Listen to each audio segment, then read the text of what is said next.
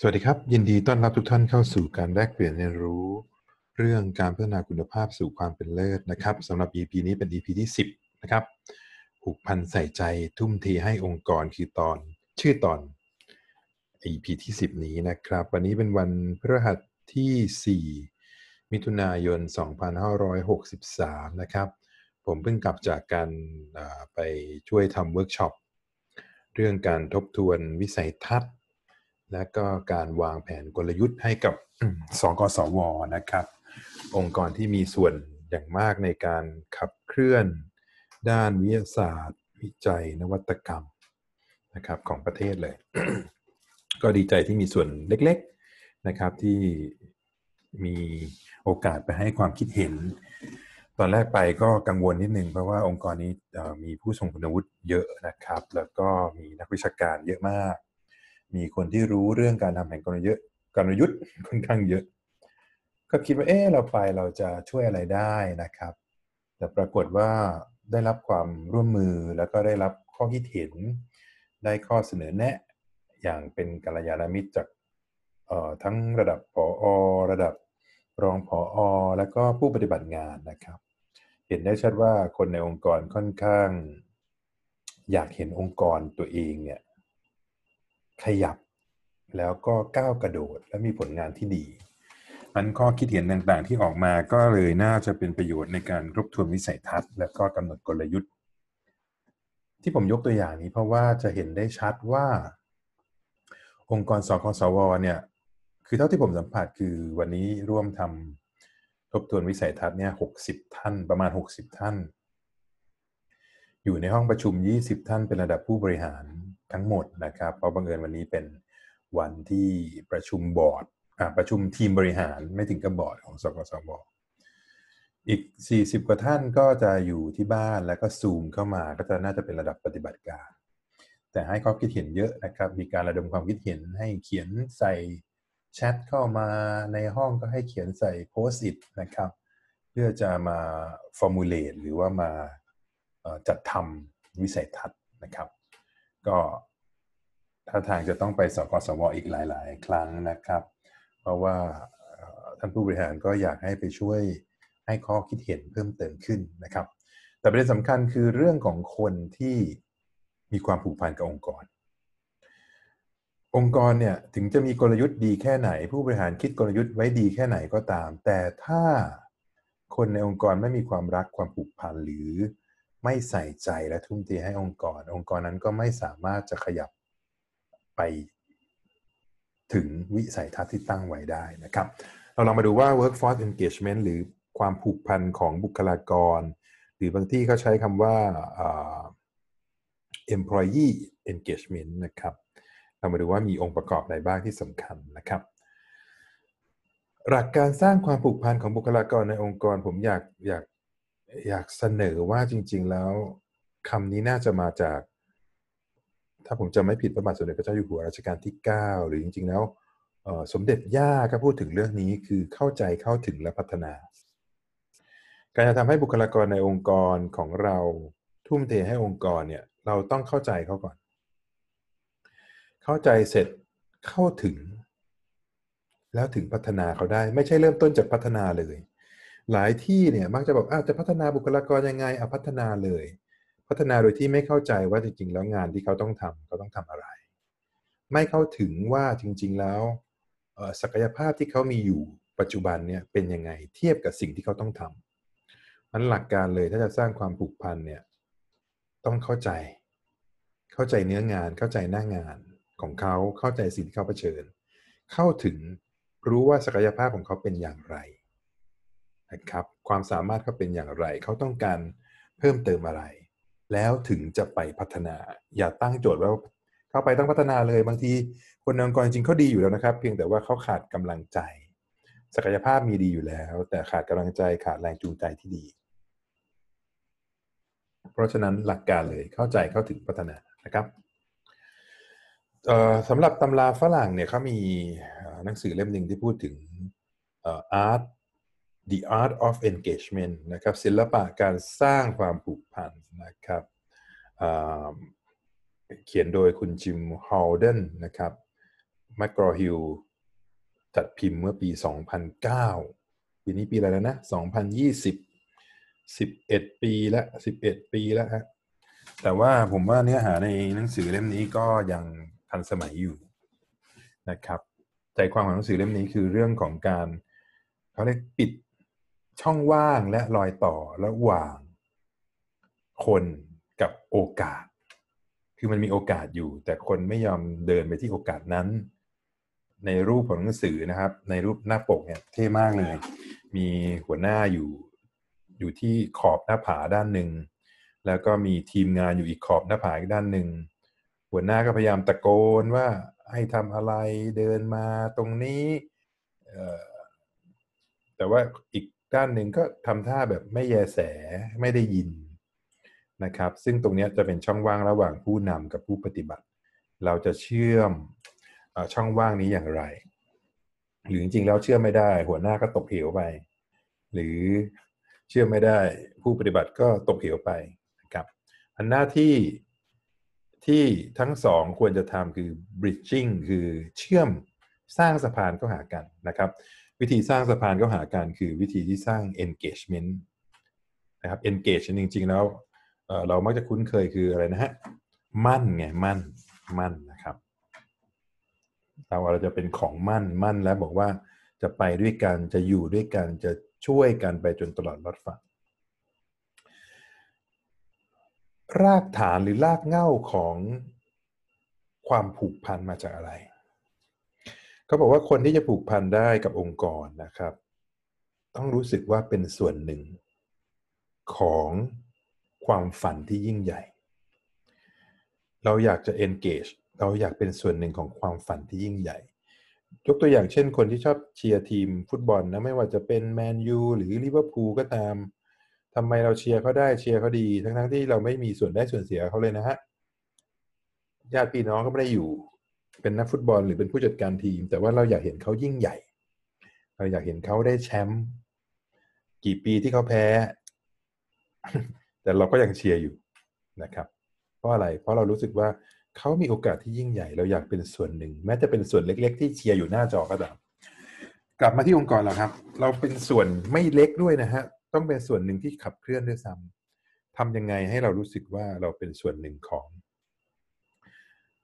ความยิ่งใหญ่ นะครับข้อถัดไปคือผู้คนต้องการมีส่วนร่วมในการเป็นเจ้าของคือ sense of belonging มีความรู้สึกว่าเป็นเจ้าของครับ มีความรู้สึกว่าเป็นเจ้าของคณะ มีความรู้สึกว่าเป็นเจ้าขององค์กร ถ้าเราเป็นเจ้าของเราจะไม่ปล่อยให้องค์กรเราลกเลอะเทอะสกปรกหรือมีกาฝากอยู่ถูกไหมฮะเราเห็นอะไรที่ไม่ดีแล้วก็อยากจะทำให้มันดีขึ้น ข้อที่สามผู้คนต้องการมีส่วนร่วมในการเดินทางที่มีความหมายทำอะไรแล้วรู้ความหมาย meaningful journey กำลังจะไปไหนอะกำลังจะทำอะไรกันอยู่กำลังจะสร้าง impact อะไรให้กับคนอื่น ให้กับสิ่งแวดล้อม ให้กับประเทศชาติให้กับสังคม ผู้คนเขาต้องการรับรู้ครับ ถ้าเราอยากจะ engage คนเราต้องให้เขาเห็น journey นี้ การเดินทางที่มีความหมาย ข้อที่ 4 ครับสำหรับรากเหง้าของความผูกพัน ผู้คนต้องการมีส่วนร่วมในการสร้างผลกระทบ หรือทำในสิ่งที่แตกต่างออกไปคำว่าสิ่งที่แตกต่างคืออะไรฮะสิ่งที่มันมีความหมายที่แตกต่าง สร้างความแตกต่างในในตลาด ต้องมี Impact ที่ดีด้วยทำไปทำแล้วมี Impact ทำไปทำแล้วมีผล กระทบเชิงบวกทำไปแล้วคนเห็นคุณค่า นี่คือ รากเหง้าข้อที่4นะครับ นอกจากจะมีรากเหง้ารากเหง้าของการ engage แล้ว แล้วอะไรเป็นรากเหง้าของการไม่อยาก engage หรือไม่อยากมีส่วนร่วม ข้อที่1ความรู้สึกถูกบังคับให้ทำหลายสิ่งหลายอย่างในเวลาเดียวกัน อันนี้ก็จะเอาอันนั้นก็อยากได้ เดินมาเดินไปบอกทำอันนั้นให้หน่อยทำอันนี้ให้หน่อย เดินมาเดินไปไอ้ที่สั่งไว้ไม่เอาแล้วจะเอาอันใหม่ตกลงจะเอาอะไรกันแน่ทำให้ทำหลายใหญ่หลายอย่างเหลือเกินนะครับ อันที่สองเกิดความไม่เข้าใจว่าเรื่องนี้เกี่ยวข้องกับเขาอย่างไร ที่สั่งมาไม่รู้อะผมยกตัวอย่างว่า สมมุติมีองค์กรหนึ่งบอกว่าบอกว่าเราอยากได้รางวัลเขาเรียกอะไรรางวัลสารศึกษาปลอดภัย หรือว่า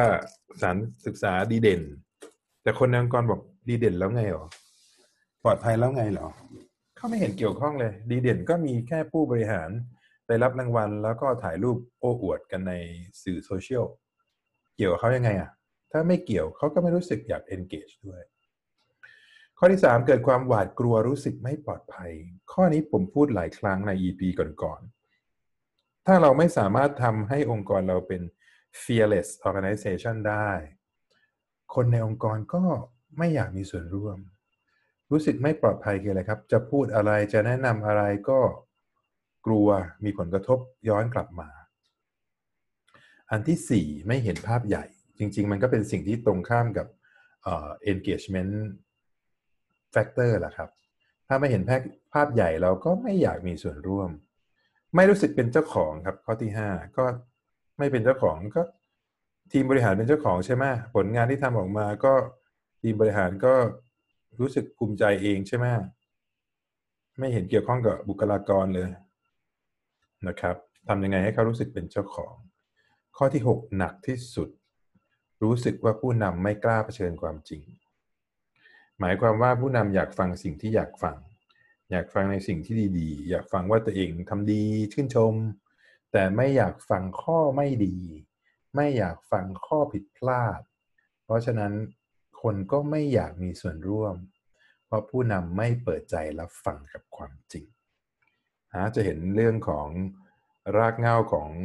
ความผูกพันกับรากเหง้าของความไม่ผูกพันนะครับ เราลองมาดูว่าปัจจัยหนึ่งที่แสดงออกให้เห็นว่าบุคลากรไม่ผูกพันคืออะไร เป็นทางอ้อมนะ คนลาออกครับ คนลาออกเยอะ ไม่ว่าจะเป็นลาออกจากงานหรือลาออกจากอะไรอะโครงการ ไม่ออกจากงานหรอกแต่ลาออกจากโครงการลาออกจากคณะกรรมการหรือลาออกจากตำแหน่งใดตำแหน่งหนึ่ง เมื่อลาออกหมายความว่า ถอนมั่นไงก็ไม่ engage ทำไมบุคลากรลาออกครับ ชอบมีคนบอกว่าบุคลากรลาออกเนี่ย เพราะว่าหัวหน้าหรือเจ้านาย จริง ๆ อาจจะไม่ใช่ประเด็นนั้นประเด็นเดียว อันที่หนึ่งลาออกเพราะไม่ชอบงานที่ทำไม่ชอบนะครับ แต่ตอนแรกก็นั่งนึกอ้าวแล้วตอนมาสมัครงานทำไม บอกว่าทำได้ทำได้แต่ถึงเวลาลาออกเพราะไม่ชอบ อันที่สองเข้าไม่ได้กับเจ้านาย และเพื่อนร่วมงาน เข้าไม่ได้กับเจ้านายคือ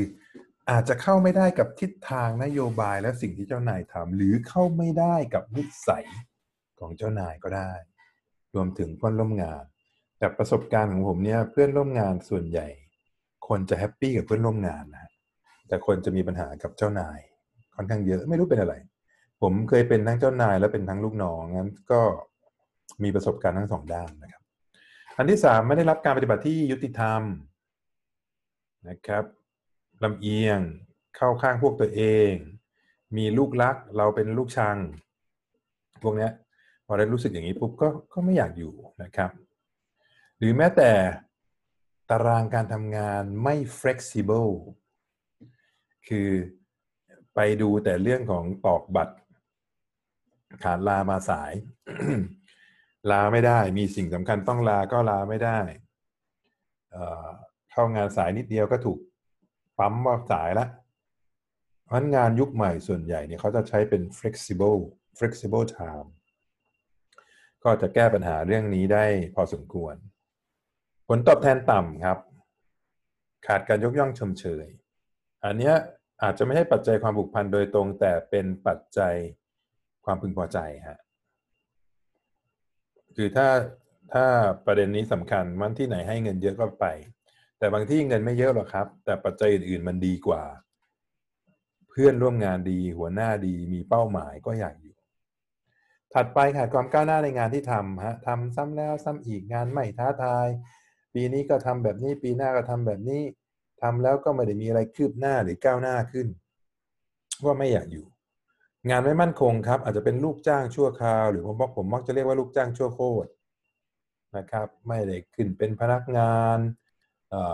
เงินอุดหนุนพนักงานส่วนงานถ้าเป็นในมหาลัยนะครับทำงานได้ไม่ดี เพราะสมรรถนะหรือทักษะที่มีไม่ตรงกับงานหรือความคาดหวังของงานนะครับ หรือแม้แต่ขาดการสนับสนุนด้านพัฒนาด้านทรัพยากรในการทำงานนะครับ คอมพิวเตอร์ก็เก่าล้าสมัย แต่อยากได้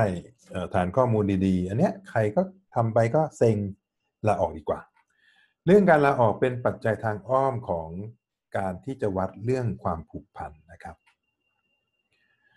นั้นบุคลากรที่มีความผูกพันจะมีลักษณะแบบไหน ลองนึกดูครับ ลองนึกดูเพื่อนที่อยู่ข้างๆ ตัวหัวหน้าที่อยู่ใกล้ๆ มีลักษณะนี้ไหมหนึ่งมีความใส่ใจในหน้าที่การงานอย่างจดจ่อทุ่มเทอย่างไม่เหน็ดเหนื่อย มีความกระตือรือร้นฮะกระตือรือร้นนะครับกระตือรือร้นแล้วก็รู้สึกว่าตัวเองมีคุณค่าต่อองค์กร เวลาผมทำวิสัยทัศน์ผมมักจะถามคำถามว่า ถ้าองค์กรโลกนี้ประเทศนี้ไม่มีองค์กรนี้อยู่ประเทศและโลกนี้จะสูญเสียอะไรคำถามนี้ถามมาที่บุคคลก็ได้ครับ ถ้าองค์กรนี้ไม่มีเราอยู่ องค์กรนี้จะสูญเสียอะไร ถ้าตอบคำถามนี้ได้ แสดงว่าเราเห็นคุณค่าของเราต่อองค์กรมันคนที่มีความผูกพันจะมีความคิดเริ่มความคิดเริ่ม ความคิดเริ่มในการที่จะทำสิ่งที่สอดคล้องกับเป้าหมายขององค์กร ถ้าทำสิ่งที่สอดคล้องกับเป้าหมายขององค์กรได้ หมายความว่าเขาต้องรู้เป้าหมาย แล้วก็ไม่ใช่แค่ทำงานเฉพาะหน้าที่เท่านั้น เห็นอะไรก็อยากจะทำให้มันดีขึ้น เห็นอะไรก็อยากไปมีส่วนร่วมในการที่จะทำให้ดีขึ้น และพร้อมที่จะเพิ่มพูนทักษะ ที่สำคัญ เพื่อจะตอบโจทย์องค์กร องค์กรอยากได้เรื่องนี้องค์กรอยากได้เรื่องของการพัฒนาคุณภาพ มาตรฐาน เพราะฉะนั้นเราไปพัฒนาทักษะสิเราเรียนรู้ ISO ISO 9001 2015 เราจะได้รู้ว่าทำยังไงให้งานของเรามีคุณภาพ เราอบรม SPEC นี่เราอบรม TQA สิ ราะองค์กรอยากได้สิ่งนี้นั้นเราพร้อมที่จะเรียนรู้ ไม่ใช่เขาบอกมาอบรมเถอะอย่าเลยไม่อยากขี้เกียจอบรมไปก็เท่านั้นแสดงว่านี่ไม่ได้อยากเพิ่มบุญทักษะนะครับสำหรับการสร้างบุคลากรที่มีความผูกพันมีหลักการอะไรบ้าง ต้องเข้าใจสิ่งนี้ครับ คนเรามีความสามารถ มีความรู้สึกที่จะผูกพันได้ คือถ้าเราไม่เชื่อสิ่งนี้เราก็ไม่อยากสร้างความผูกพัน เราต้องเชื่อว่าคนคนหนึ่งเนี่ย ถ้าเราทำให้ดี ถ้าเรามีปัจจัยที่ดี เขาจะผูกพันกับงาน เขาจะผูกพันกับองค์กร อันที่สองบุคลากรมีแรงจูงใจ the motivation to engage ต้องมีแรงจูงใจในการที่จะผูกพัน ข้อที่สามบุคลากรมีเสรีภาพในความผูกพัน the freedom to engage ความหมายคืออะไร เขาจะเขามีอิสระที่จะผูกพัน มีอิสระที่จะเข้าร่วม มีอิสระที่จะไม่เข้าร่วม ผมมักจะพูด ผมเคยมอบนโยบายอันหนึ่งที่ตอนเป็นผู้บริหาร ว่าจริง ๆแล้ว นโยบายผมคืออิสระที่มาพร้อมกับความรับผิดชอบ ไม่ควรไปจำกัดหรอกครับว่าคุณต้องเข้างานกี่โมง ออกงานกี่โมง แต่ให้อิสระครับ แต่ต้องมีความรับผิดชอบคือส่งมอบคุณค่าส่งมอบเอาคุณเอาคำได้ และข้อที่ 4 หลักการคือต้องมียุทธศาสตร์ ในการสร้างความผูกพันนะครับ 4 อันเนี้ยต้องเข้าใจตรงนี้ก่อน และข้อที่ 4สำคัญที่สุดนะครับ ต้องสร้างยุทธศาสตร์เพื่อสร้างความผูกพันนะครับมันข้อที่ข้อแรกคือเรื่องของความสามารถในความผูกพัน ความหมายคืออะไร ความหมายคือ เมื่อทุกคนมีมีความสามารถที่จะรู้สึกว่าจะผูกพันหรือไม่ผูกพัน เพราะฉะนั้นสิ่งหนึ่งที่องค์กรต้องทำคืออะไรครับ เราต้องสื่อสาร สื่อสารให้มีการแลกเปลี่ยนข้อมูลข่าวสารในองค์กร ให้เขารู้ว่าองค์กรจะไปไหน ให้เขาเป้ารู้ว่าเป้าหมายขององค์กรคืออะไร ถ้าเราเชื่อในสิ่งนี้ว่าบุคลากรจะผูกพันเมื่อเขารู้เป้าหมาย เพราะฉะนั้นเราต้องสร้างระบบที่จะมีการแลกเปลี่ยนเรียนรู้ข้อมูลข่าวสารกันในองค์กร ให้เขาเห็นอยู่เสมอ ว่าตอนนี้องค์กรเราเป็นยังไงจุดหมายที่ยิ่งใหญ่ของเราคืออะไรนะครับ แล้วก็ส่งเสริมโอกาสในการเรียนรู้ และ สิ่งที่ เป็นประเด็นที่เราพูดถึงกันเสมอๆก็คือว่าต้องสร้าง work life balance แต่จริงผมผมไม่ค่อยชอบ work life balance เพราะผมรู้สึกว่ายิ่งโควิดเข้ามาเนี่ยมันไม่ใช่ work life balance เพราะ work มันเป็นส่วนหนึ่งของ life การทำงานเป็นส่วนหนึ่งของการใช้ชีวิตครับ เราต้องให้ความรู้สึกว่าไม่อึดอัด และไม่แบ่งแยกเวลา ว่าเวลานี้แค่ทำงานแค่นี้จบเวลานี้ไม่ทำงานแล้วไม่ใช่ เพราะว่าการเรียนรู้ตลอดชีวิตมันอยู่ทุกตลอดเวลา การเรียนรู้ก็ทำให้งานของเราดีขึ้นนะครับ แล้วก็ไม่ใช่เรียกร้องให้บุคลากรทำงานเพิ่มขึ้นเนาะเราไม่เรียกร้องครับคุณต้องทำงานเพิ่มขึ้น เราต้องทำงานหนักขึ้นนะครับ แต่สิ่งที่ต้องทำคือสร้างพลังงาน สร้างแรงจูงใจในการขับเคลื่อนสู่เป้าหมาย อย่าไปบอกเขาว่าเราต้องทำงานให้หนักขึ้น แต่เราต้องบอกว่าทำยังไงก็แล้วแต่ว่าเราเดินมาถึงจุดนี้แล้ว อีกนิดนึงเราจะเดินไปถึงจุดหมาย อันนี้จะเกิดแรงขับเคลื่อนครับ แต่อย่าบอกว่าทำงานหนักขึ้นนะ จงทำงานหนักขึ้น จงทำงานหนักขึ้น ผมว่าอันเนี้ยคนจะต้องรู้สึกว่าทำไมกูต้องทำงานหนักวะแต่ถ้าบอกว่าอีกนิดนึงจะถึงเป้าหมายแล้วเราช่วยกัน อีกนิดนึงจะได้แชมป์แล้วเราช่วยกันนะครับ ถ้าเราได้แชมป์แล้วมีอะไรดีเกิดขึ้นบ้างนะครับ ความผูกพัน the motivation to engage ความผูกพันเกิดจากบุคลากรได้ทำงานที่ตนสนใจ มีแรงจูงใจ แรงจูงใจเกิดจากอะไรครับ แรงจูงใจเกิดจากว่าเขาได้ทำในสิ่งที่เขาอยากทำและสิ่งที่เขาอยากทำมีความท้าทายมีความหมาย ได้รับการมอบอำนาจในการตัดสินใจ empower ครับ empower เมื่อ empower แล้วก็ได้รับการดูแลด้วยความยุติธรรมนะครับ ถ้าทำให้คนรู้สึกว่าตัวเองมีคุณค่าในงาน มีอำนาจในการตัดสินใจ เชื่อได้เลยครับว่าอัตราการลาออกของบุคลากรจะลดลง ไม่ว่าจะเป็นลาออกจากตำแหน่ง หรือลาออกจากงานนะครับ freedom to engage นะครับ freedom to engage ความหมายคืออะไร freedom to engage มีอิสระ มีความปลอดภัย จะเข้าร่วมก็เข้าร่วมได้ จะเสนอความคิดเห็นก็เสนอความคิดเห็นได้ จะริเริ่มทำอะไรสิ่งใหม่ ๆ ก็ทำได้ทำได้อย่างอิสระ ไม่ต้องกลัวว่าผิด ไม่ต้องกลัวว่าจะถูกลงโทษ เมื่อมีความรู้สึกปลอดภัยจะส่งผลให้เกิดความไว้วางใจ ระหว่างบุคลากรกับบุคลากร ระหว่างบุคลากรกับหัวหน้า ระหว่างบุคลากรกับองค์กร และไม่ว่าจะเกิดสถานการณ์เลวร้ายอย่างไร เขามั่นใจว่าองค์กรจะดูแลเขา องค์กรให้อิสระกับเขา ในการที่จะทำอะไร ใหม่ ๆ โดยไม่ต้องกลัวว่าจะผิดพลาด ผมพูดเรื่องนี้บ่อยมากใน EP ที่ผ่านๆมานะครับ ต้องมียุทธศาสตร์ด้านความผูกพัน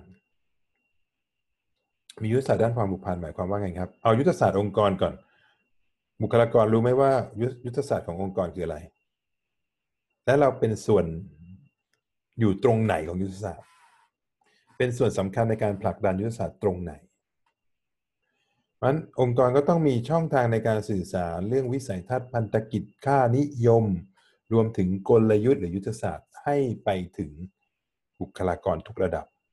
เป้าประสงค์ของบุคลากรแต่ละคนต้องตอบสนองเป้าประสงค์ของหน่วยงาน ต้องตอบข้อเป้าประสงค์ขององค์กร เพื่อเมื่อเขาเห็นว่าเป้าประสงค์ทั้งหมดมันอลายอยู่ทิศทางเดียวกัน เขาจะรู้สึกว่าเขาเป็นส่วนหนึ่งในการทำให้กลยุทธ์นั้นบรรลุได้นะครับถัดมาเมื่อกี้พูดไปแล้ว บุคลากรที่มีความผูกพันเนี่ย จะมี feeling มีความรู้สึกบางอย่าง คือ 1. มุ่งมั่นสู่เป้าประสงค์ขององค์กร 2. โฟกัสมีโฟกัสมีจุดมุ่งเน้น 3. มีเขาเรียกมุ่งมั่นหรือมีสมาธิ มุ่งเน้นมุ่งมั่นและสี่มีความกระตือรือร้นนะครับ มีความกระตือรือร้น แน่นอนที่สุดเมื่อกี้ก็พูดไปแล้วว่าพฤติกรรมของบุคลากรที่มีความบุกพันจริง ๆ หัวหน้าควรจะสังเกตพวกนี้นะฮะมีความพยายามสูงขึ้นไหมทำงานหนักขึ้นยาวนานขึ้นทำงานหนักขึ้นยาวนานขึ้น ไม่ได้ทำเพราะองค์กรบังคับให้ทำไม่ได้องค์กรบอกว่าจงทำงานหนัก แต่เขาอยากทำงานหนักขึ้น นานขึ้น เพราะอะไรครับ เพราะเขาอยากเห็นผลสำเร็จของงานเขาเพราะเขารู้ว่าผลสำเร็จของงานเขาจะมีคุณค่าต่อองค์กร ข้อที่สองมีการทำงานเชิงรุกครับ ไม่ใช่รุกจากที่นั่งนะ รุก proactive ครับ มีความร่วมมือที่ดี เมื่อมีโจทย์อะไรขึ้นมาพยายามจะลงมือทำลงมือแก้ปัญหาทันที อันที่3ขยายขอบเขตความรับผิดชอบ มีอะไรช่วยได้ช่วย มีทำ cross functional team ยินดี มีคณะกรรมการอันไหนยินดีนะครับ อันที่4สำคัญมาก ๆสำหรับยุคนี้คือ พร้อมปรับเปลี่ยนครับ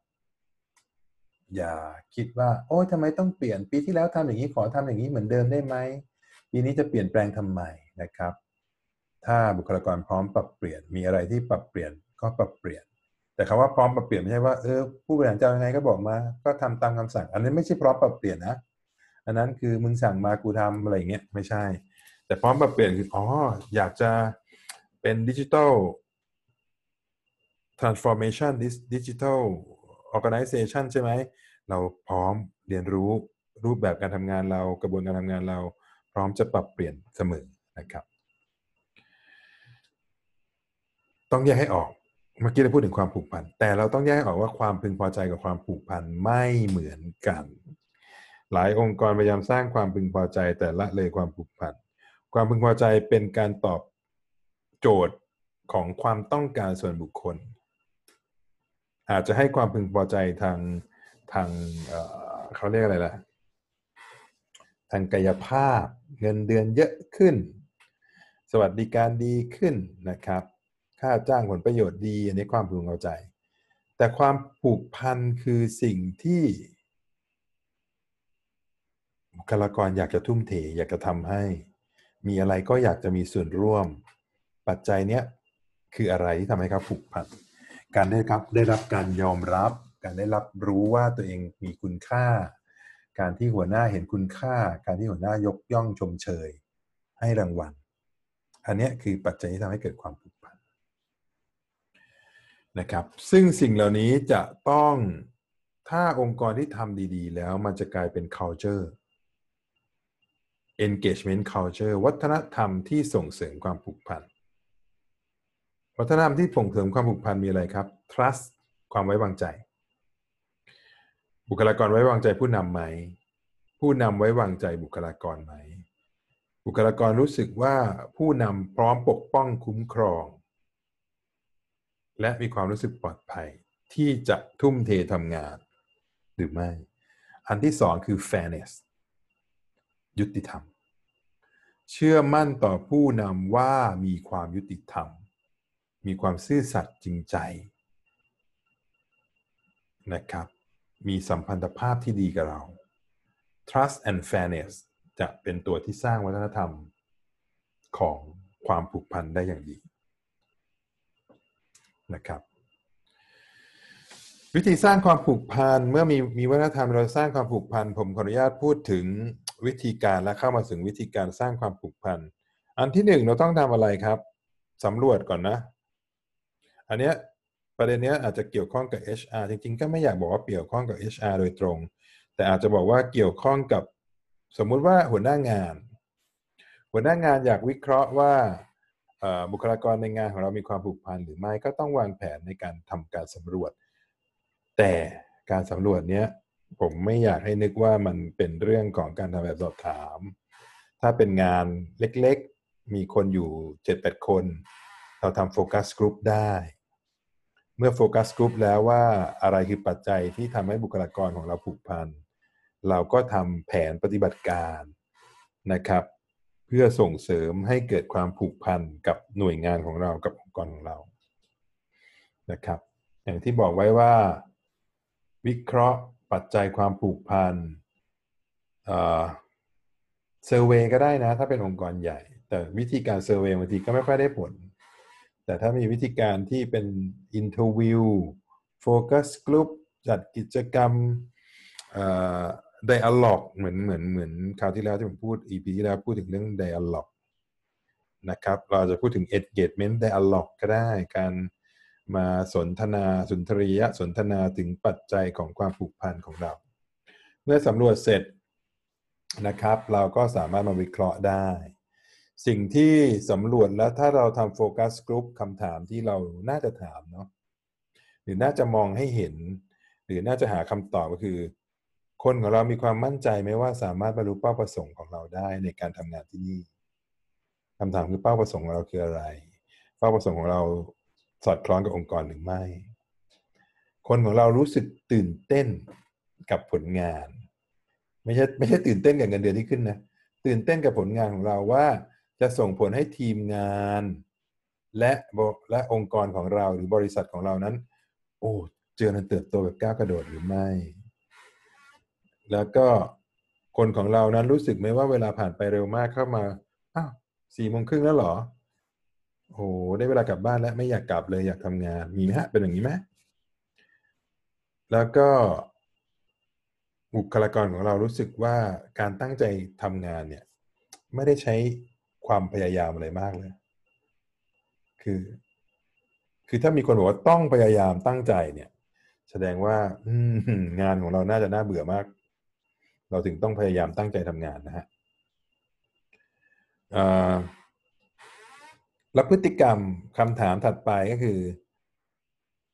กลุ่มบุคคลหรือทีมงานของเรานั้นทำงานร่วมกันในการแก้ปัญหาไหมลองสังเกตนะฮะ คนในงานเรา ในทีมเราร่วมกันแก้ปัญหาไหมหรือปัญหาใครปัญหามันอ๋อปัญหานี้เป็นอยู่ที่ของคนนี้ค่ะ คนนี้ก็แก้ไปค่ะหนูไม่เกี่ยวใช่ไหมกลุ่มของเราทีมของเราพยายามพัฒนางานให้ดีขึ้นไหมคำถามที่เราจะพูดคุยในการทำ engagement dialogue หรือทำ survey ก็ได้นะครับ แล้วก็กลุ่มของเราพยายามช่วยกันแก้ปัญหาไหม ถ้าบอกให้อยู่ ถ้ามีปัญหาปุ๊บอะเย็นนี้อยู่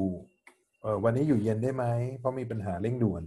พรุ่งนี้วันหยุดมาได้ไหมเพราะมีปัญหาเร่งด่วน ถ้าทุกคนบอกมายินดี ช่วยกันเราอยากให้ปัญหารุ่ล่วงนะครับ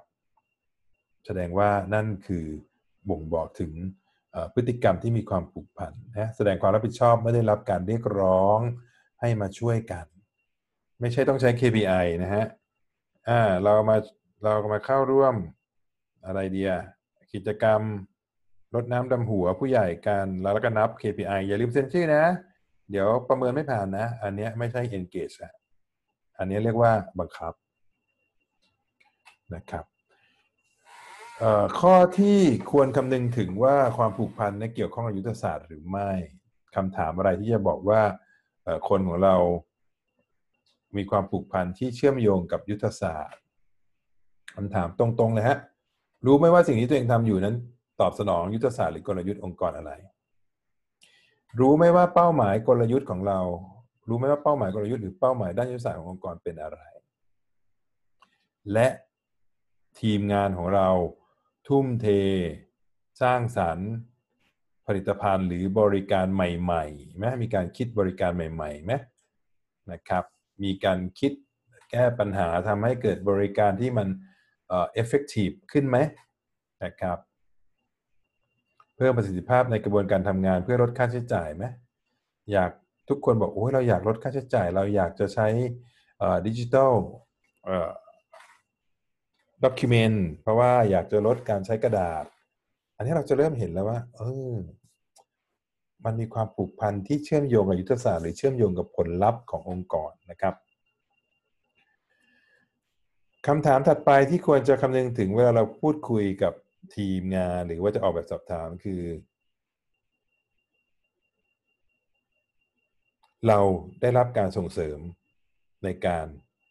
ฝึกอบรมไหม เราได้รับการส่งเสริมในการฝึกอบรมเพื่อให้มีสมรรถนะ เพื่อให้มี เพื่อให้มีเขาเรียกอะไรสกิลทักษะ ในการทำงานเพียงพอไหม หัวหน้าช่วยพัฒนาให้คนของเรามีความมั่นใจในการทำงานไหม หัวหน้าตั้งเป้าหมายที่ท้าทายและสาสามารถทำให้ได้ทำให้เกิดขึ้นได้ ท้าทายแต่ต้องทำให้เกิดขึ้นได้ หัวหน้าตั้งเป้าหมายไหมครับ ถามดูครับหัวหน้าตั้งเป้าหมายไหมเป้าหมายท้าทายไหมแต่ไม่ใช่ไม่ใช่เวอร์จนกระทั่งทำไม่ได้หรอกตั้งเป้าไปยังไงมึงก็ทำไม่สำเร็จ อันนั้นไม่ใช่การตั้งเป้าหมาย นะครับ โดยสรุปนะครับ ความผูกพันไม่เกี่ยวกับค่าตอบแทน เพราะค่าตอบแทนคือความพึงพอใจ แต่ถ้าค่าตอบแทนต่ำค่าตอบแทนไม่เป็นธรรมอันนี้ก็อาจจะมีผลทำให้ความผูกพันเริ่มลดน้อยถอยลง เรื่องของความผูกพันไม่ได้มองเป็นแค่ ส่วนตัวนะปัญหาส่วนตัว แต่เป็นมองภาพรวมว่าสภาพแวดล้อมในการทำงานนั้น ส่งเสริมให้คนส่วนใหญ่มีความผูกพันไหมนะครับ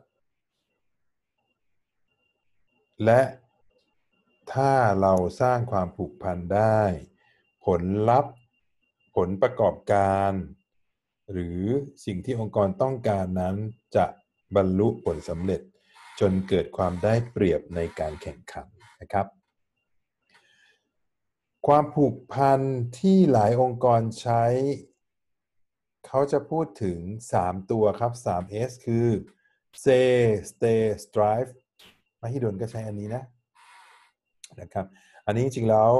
มาจากทฤษฎีของฮิวิตนะครับถ้าผมจำไม่ผิดฮิวิตนะครับพูดถึงทฤษฎี 2 ปัจจัย นะครับ two factor theory นะครับมันมีปัจจัยด้านดังด้านของสภาพแวดล้อมที่เรียกว่า hygiene factor กับ motivation factor นะครับ ทีนี้คำถามที่บอกว่า say stay strive คืออะไร say คือพูดถึง เมื่อมีโอกาสเราจะพูดถึงองค์กรของเราในเรื่องที่ดี เรื่องที่ดีในองค์กรเซนี้ไม่ใช่หมายความว่าโอ้ถ้าเขาบอกนินทาองค์กรโอ้องค์กรนี่แย่ ไม่ยุติธรรมเลย เราบอกเออจริงด้วยจริงด้วย แต่รู้ไหมมันมีอะไรลึกกว่านั้นอีก แล้วก็ร่วมนินทาเข้าไปด้วย อันนี้เรียกว่าเออเซในทางที่ไม่ดี ถ้าเซในทางที่ไม่ดีองค์กรก็จะเซนะฮะคือเซส่วนเลยสเตคือเราอยากอยู่ที่นี่ ไม่เคยคิดที่จะลาออกเลย ไม่ใช่ไม่ใช่ไม่เคยคิดที่จะลาออกเพราะว่าไปไหนไม่ได้นะ แต่ไม่เคยคิดจะลาออก แต่อยากทำให้องค์กรเนี้ยเจริญเติบโต อยากเห็นการเจริญเติบโตของที่นี่ stay strive strive คืออะไรครับ strive ถ้าแปลคือกระเสือกกระสนคำว่ากระเสือกกระสนคือโอ้โหอยากทำงานให้มันดีอะมีปัญหาอะไรมีอุปสรรคอะไรก็อยากจะสู้กับอุปสรรคนั้น เพื่อทำให้ งานของเรา หน้าที่ของเราบรรลุผลสำเร็จ นั่นคือ 3S ที่เราสังเกตได้ง่ายๆครับ say stay strive มันมีอีก 3S ที่บอกได้เลยว่าบุคลากรของเราเริ่มไม่ผูกพัน slow stop และก็ strike slow คืองานเริ่มช้านะครับสต็อปเริ่มหยุดงาน เริ่มไม่ค่อยทำงาน เริ่มไม่ค่อยมาแล้วแล้วก็สไตร์คือประท้วงเลยนะครับ สังเกตให้ดี ว่า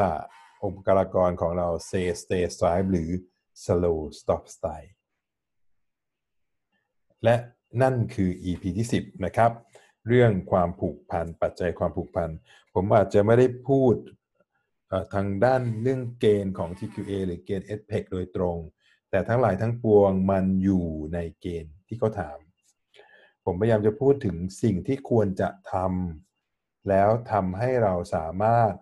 ตอบเกณฑ์ และมุ่งมั่นสู่ความเป็นเลิศได้ในอนาคตนะครับสำหรับ EP หน้า EP หน้า เราพูดบุคลากรไปแล้ว เราจะพูดว่าบุคลากรนั้นไปทำงานอย่างไร เราจะพูดถึงกระบวนการทำงานทำงานอย่างไรให้ตอบโจทย์และตรงใจผู้เกี่ยวข้องหรือ operational focus operation ให้ความสำคัญกับการปฏิบัติงานนะครับ ถ้าเป็น SPEC หรือ TQA มันคือหมวด 6 เรามาดูว่าการทำงานเป็นยังไงบ้าง จริงๆแล้วในหมวด 2 ในเรื่องของการจัดทำกลยุทธ์ เราต้องรู้ระบบงาน แต่จากระบบงานเราต้องวิเคราะห์ต่อถึงกระบวนการทำงาน กระบวนการทำงานมีกระบวนการหลักและกระบวนการสนับสนุน ต้องคำนึงถึงเรื่องอะไรบ้างนะครับ ไว้เจอกันใน EP หน้าครับสำหรับ EP นี้ขออนุญาตจบไว้แค่นี้ครับ สวัสดีครับ ขอบคุณครับ